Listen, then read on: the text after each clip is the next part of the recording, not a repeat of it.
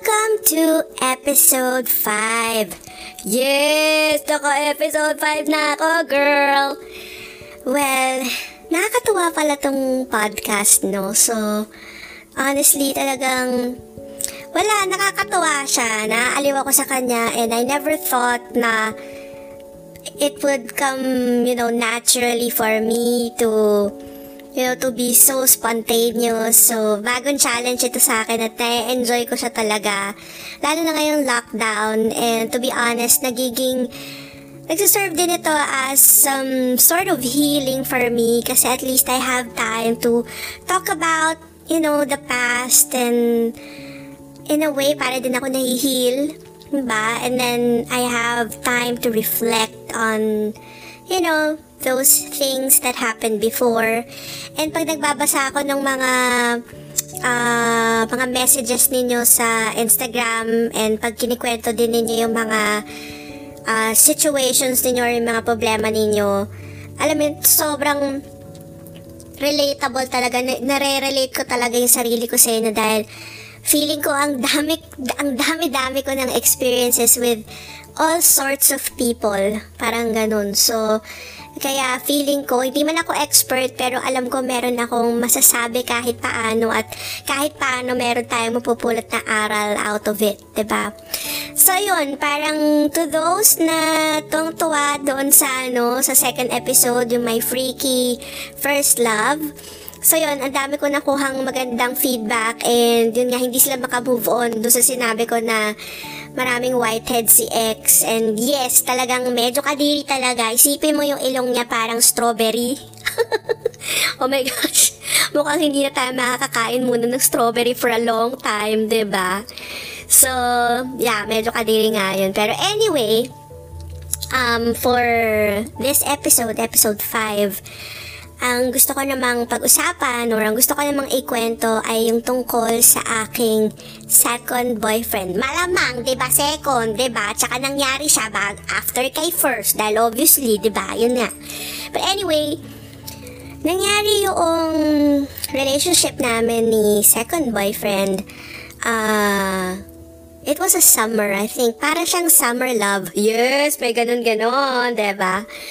Um, transition yun, transition yon from high school to college. Um, parang bilis nga eh, no? ba diba? Kasi naghiwalay kami. Grabe, napalitan ko pala agad si First Love. Oh my God. Pero yun, eh, kasi magkaibang bahay na kami and something. Eh talagang, di ba, na fall out of love talaga ako. Aminado naman ako. Pero kasi hindi ko rin naasahan na may in love ako dito kay Second.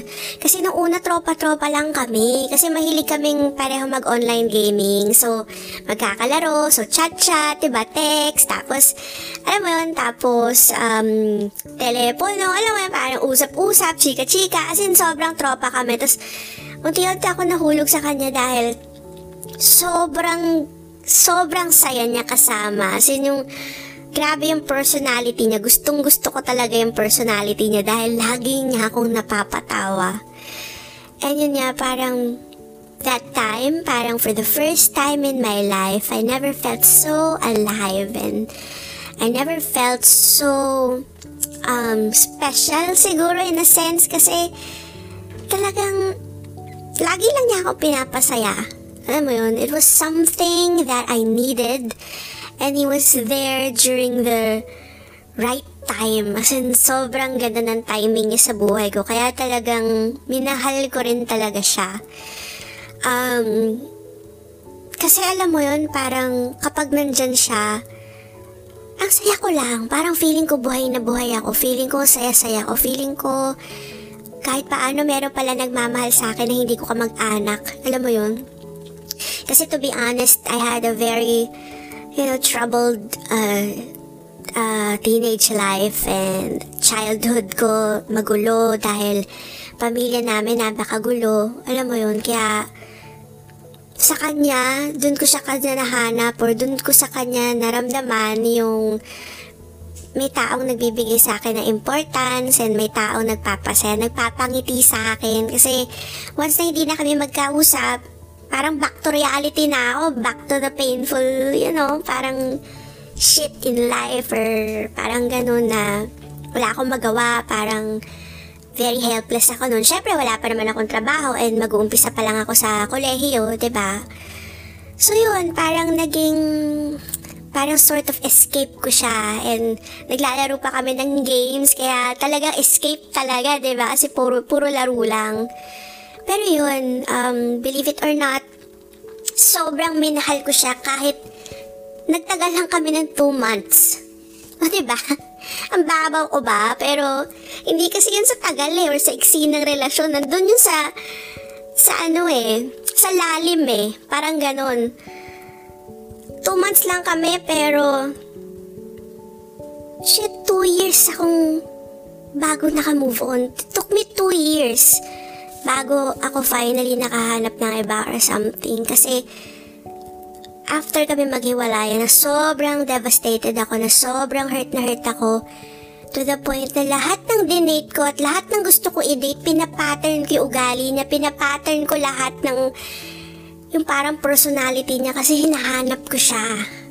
Alam mo yun, ganun ko, ganun ko nagustuhan yung ugali niya na sobrang patawa. Alam mo, hindi siya kagwapuhan, guys. Alam mo yun, parang same-same lang sila ni, ano, ni First. Ano, pero mas pandak siya. Siya pandak. Tapos, pero kasi alam mo yun, pag nakita mo siya, matatawa ka na agad. Kaya sa kanya ko rin unang na-discover na yung gago side ko. Sa kanya ko unang na na-discover na may humor din pala ako. So, namana ko yun sa kanya. Siya yung nag influence ko. Sa kakulitan ko, I think. So, para siya nagturo sa akin on how to be more spontaneous, how to be funny, paano humirit, parang ganun. Kaya, he was so fun to be around. Kaya talagang, talagang sobrang head over heels ako sa kanya. And doon ko napatunayan na wala talaga yun sa itsura, ba diba? Wala yun sa itsura, but it's really how they make you feel. Parang nandun, personality and kung kung ano yung feeling na binibigay nila sa'yo, yun talaga yung mas nakaka-in love. ba diba? Yun yun eh. Pero anyway, yun nga, parang after two months nung uh, nag-open yung school year, ano kasi ako, uh, UP Diliman, tapos siya somewhere in Taft. Akala ko noon, bahay niya kasi para niya, kaya layo. Ito sa QC, parang shit, paano naman yun, ba? Ang hirap talaga magkita. Actually, dun sa duration of two months naging kami, parang three or four times lang kami nakita in person. Tapos may mga kasamang tropa pa. Kaya parang one, you know, whenever I try to analyze things, parang naisip ko, kaya siguro ako talagang hindi makamove on sa kanya kasi I was you know, bitin na bitin talaga ako dun sa relasyon namin na parang feeling ko we should have, you know, spent more time and sana meron pang pagkakataon na gumawa ng memories para may pinagsamahan pa kami ng mas matindi. Alam mo yun, yung mga mga sana nagkaroon kami ng mga problema na napag, napagdaanan namin. Mean, gets mo, yung sana nagkaroon pa kami ng time para bumuo ng mga masasayang memories together. Feeling ko na-deprive ako dun kasi yung distance namin, tsaka syempre given na students pa lang, wala kaming time or wala kaming money to spend na to, you know, to, to meet up as often as we want to, ba diba? Pero akala ko talaga noong magpapasukan na, he would at least make an effort na magpunta ng UP. Kasi, hello, Quezon Avenue, Quezon Diretso lang yun, di ba? To staff, di ba? Lapit lang naman kung tutusin, di ba? Tapos, wala, hindi siya, wala eh. Hindi siya nag-effort eh. Um, a few weeks after nag-open ng classes, tinawagan niya ako, tapos nakipag-break siya sa akin. Siyempre, I was like, oh my God, bakit? Diba parang hindi ko in-expect na ganun lang, hanggang doon na lang pala kami. Parang ganun. And yung reason, sabi niya, dahil nga, um, yung course niya kasi parang pre-med, kasi lahat ng parents niya mga doktor, ganun. Ah, uh, So sabi niya masyado kasing maraming pinag-aaralan, maraming subjects, so very, you know, very busy, wala siyang time, kahit makipag-usap na or makip, you know, ma- na gawin yung usual or kahit makipaglaro, kahit sa weekends, ganyan. And hindi wala rin daw siyang enough time to uh, visit me sa QC kasi alam mo very pampered kasi siya so laging de kotse parang ganyan di siya marunong mag-commute. Eh ako cowboy kasi ako kahit saan strike anywhere eh um, ayaw naman niya na ako yung magpunta doon kasi syempre babaeng babae daw ako um, baka delikado magpunta ng TAF mag-isa parang ganyan naintindihan ko naman siya sa part na yon pero of course ang sakit nun para sa akin um, na maiwan, 'di ba? Kasi kahit ano pa explanation na sabihin niya, kahit ano pang reason, siya yung umiwan sa akin eh. So, hindi ko yun matanggap. Talagang, for the first time, parang natapakan talaga yung, you know, ego ko din na iniwan niya ako. Parang, para feeling ko nun, shit, nakarma yata ako dito kay first love, di ba? Kasi nung una, ako yung nang iwan. Tapos ngayon, ito sa second ko, parang, kung meron man ako natutunan dito kay second boyfriend, ito yung yung ang sakit pala kapag ikaw yung iniwan, 'di ba? And doon ako nakapag-reflect talaga na doon ko naramdaman kung ano yung pinaramdam ko dun sa first love ko. Ngayon naramdaman ko na yung sakit. Na, naramdaman ko na rin kung bakit. Naintindihan ko na rin finally kung bakit siya iyak na iyak sa akin, nagmamakaawa na wag ko daw iwan dahil hindi daw niya kayang mabuhay pag wala ako. Doon ko lahat na intindihan yun kasi naramdaman ko na rin siya. So, doon ako natuto na bad pala yun, di ba? Hirap pala no, no, yung bigla mo na lang iwan, ganyan. Parang feeling mo tapak na tapak ka, feeling mo parang wala kang kwentang tao, parang ganun wala, ganun talaga feeling eh. Ganun yung feeling, di ba? Pag nireject ka, parang, parang big blow talaga sa ego mo yun. And, yun nga, parang after two months, I was actually still hurting, of course, dahil namimiss ko siya and I'm still hoping na kahit paano maging kami pa rin or something. And then biglang yung best friend niya tumawag sa akin, sabi niya, Uy, ano ha, uh, may sasabihin ako sa'yo pero sana ayoko saan sabihin pero kailangan mong malaman na nalaman ko na itong best friend ko pala ay may girlfriend na and naging sila siguro mga one month na din parang ganun or more than a month and then I was like lalo ko nasaktan kasi syempre nung trinace back ko yung time na nakipag-break siya sa akin yun nga mukhang either uh, pinapormahan na niya yung girl, uh, or baka naging sila na or something. Ang bilis nila, diba? Grabe, grabe lang. And then nga, parang, lalo ko nasaktan. Kasi parang, ah, okay. So, doon ko rin unang naranasan yung pinagsinungalingan ka na ang sakit pala no na ganun pala yun ano parang mag ano lang, mag, magbibigay lang ng whatever rason, na kahit anong rason na lang para lang i-justify na hindi na tayo pwedeng maging tayo, ganyan, ganyan, ganyan. Siguro dahil syempre ayaw din niyang masyado ako masaktan o sabihin sa akin na, ay sorry ah, may hinahanap na kasi ako iba. Ang sakit nun, in fairness, pero equally masakit lang din eh. Tapos malalaman mo pa after two months na ganun pala talaga yung tunay na reason kaya ka iniwan. So, syempre lalo akong nawasak nun kasi parang pinagpalit niya ako.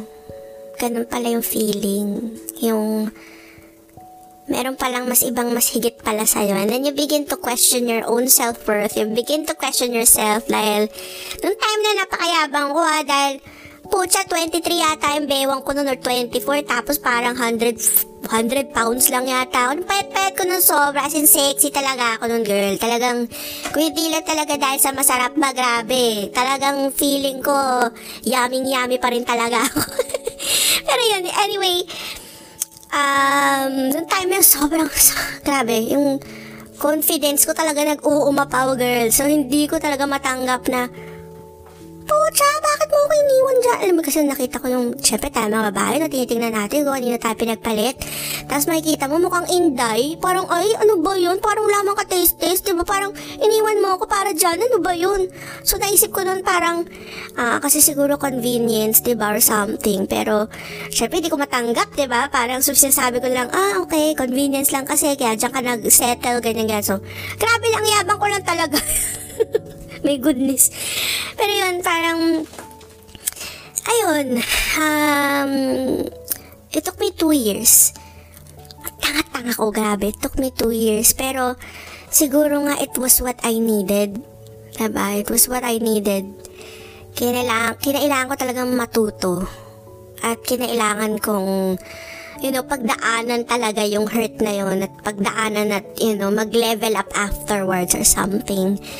Pero, wala, parang, alam mo, parang years ago, parang a few years ago, siguro mga 3 years, parang ganun, nagkita kami ulit sa Facebook. Okay, nagkita ulit kami, parang si first ano din, nagkita kami, tapos naging friends pa kami.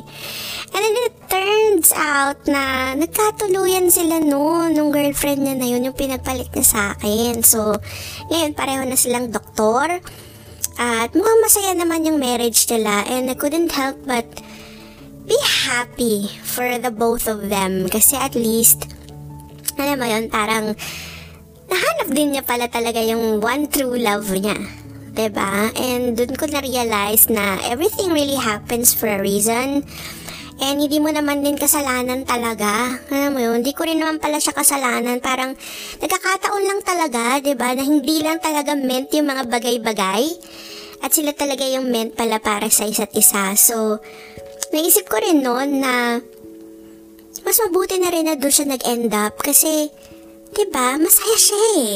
Alam mo yun? And because of that, masaya na din ako dahil masaya siya, dahil mahal ko siya, ba diba? At the point, at that point in my life, parang, syempre, isa din siya dun sa talaga nagpasaya talaga sa akin, ba diba?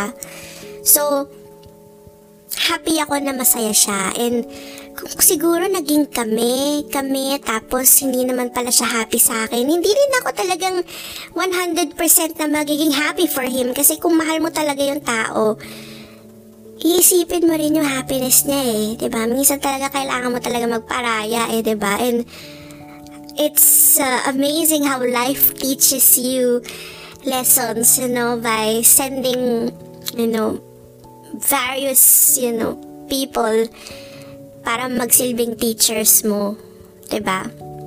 So yes, sinaktan niya ako. Doon ko naranasan yun. Na masaktan, na mawasak, umiyak. You know, um, para ma-feel ko din yung mga sakit na binigay ko dun sa isa, ba? Diba? Pero yun, in the end, it turned out, you know, for the good and for the good of everyone. So, yun, nakakatawa. And siguro para sa akin, um, kung meron man sigurong, alam mo yon darating ulit sa buhay ko, wala eh, ayoko magbigay ng, ayoko mag-expect kasi, alam mo yun, sometimes or oftentimes, iniisip ko nga parang time na ba para, alam mo yun, tumanggap ulit ako ng, or maghanap ulit ako or something. Pero, to be honest, para masyado ako masaya sa buhay ko talaga ngayon. Na feeling ko buong buo ko na to the point na kung magkakaroon man ako ng isang tao na mag, you know, na magiging partner ko ulit or magmamahal sa akin, siguro sobrang bonus na lang talaga nun. Pero at least ako alam ko yung pagkatao ko intact na. And alam ko na kung ano yung gusto ko sa buhay alam ko yung worth ko, alam ko yung value ko, alam ko yung alam ko yung value na nabibigay ko sa ibang tao, lalo na sa magulang ko. I I don't have any regrets kasi alam ko over the years alam ko na pasaya ko, napapasaya ko pa rin hanggang ngayon yung mga mahal ko sa buhay at sila talaga yung inspirasyon ko at sila yung reason bakit ako nagsisikap hanggang ngayon. Kaya yun, so wala, ang saya lang. Reflecting on it now, ang ganda experience and thankful ako na naging kami and thankful ako kay God na He allowed me to to have that kind of, you know, summer love, summer romance na naging matindi rin yung impact sa sa buhay ko. So yun, everything everything that happens to your life, masakit man or masaya, kailangan nating mag-reflect or kailangan nating tingnan in, a, in such a way na teachers natin sila eh. ba? They teach us something and kailangan lang natin maging bukas. Alam mo yun, sa lahat ng tinuturo sa atin ng buhay. ba? So, lahat yan, lahat ng dumadaan, mga karelasyon, mga kaibigan, katrabaho, magulang, relatives, yan, lahat sila nandyan para turuan tayo and it's gonna be up to us kung paano natin i-absorb lahat yun at kung paano natin siya dadalhin sa next level or sa next journey natin. So, ayun, ang ganda. Ang happy ko ngayon. Ang happy ko dahil nakwento ko na siya. Actually, wala ako inikwentohan nito pero ngayon alam mo na. Diba? So, thank you so much and stay tuned for episode 6. Salamat! Bye-bye!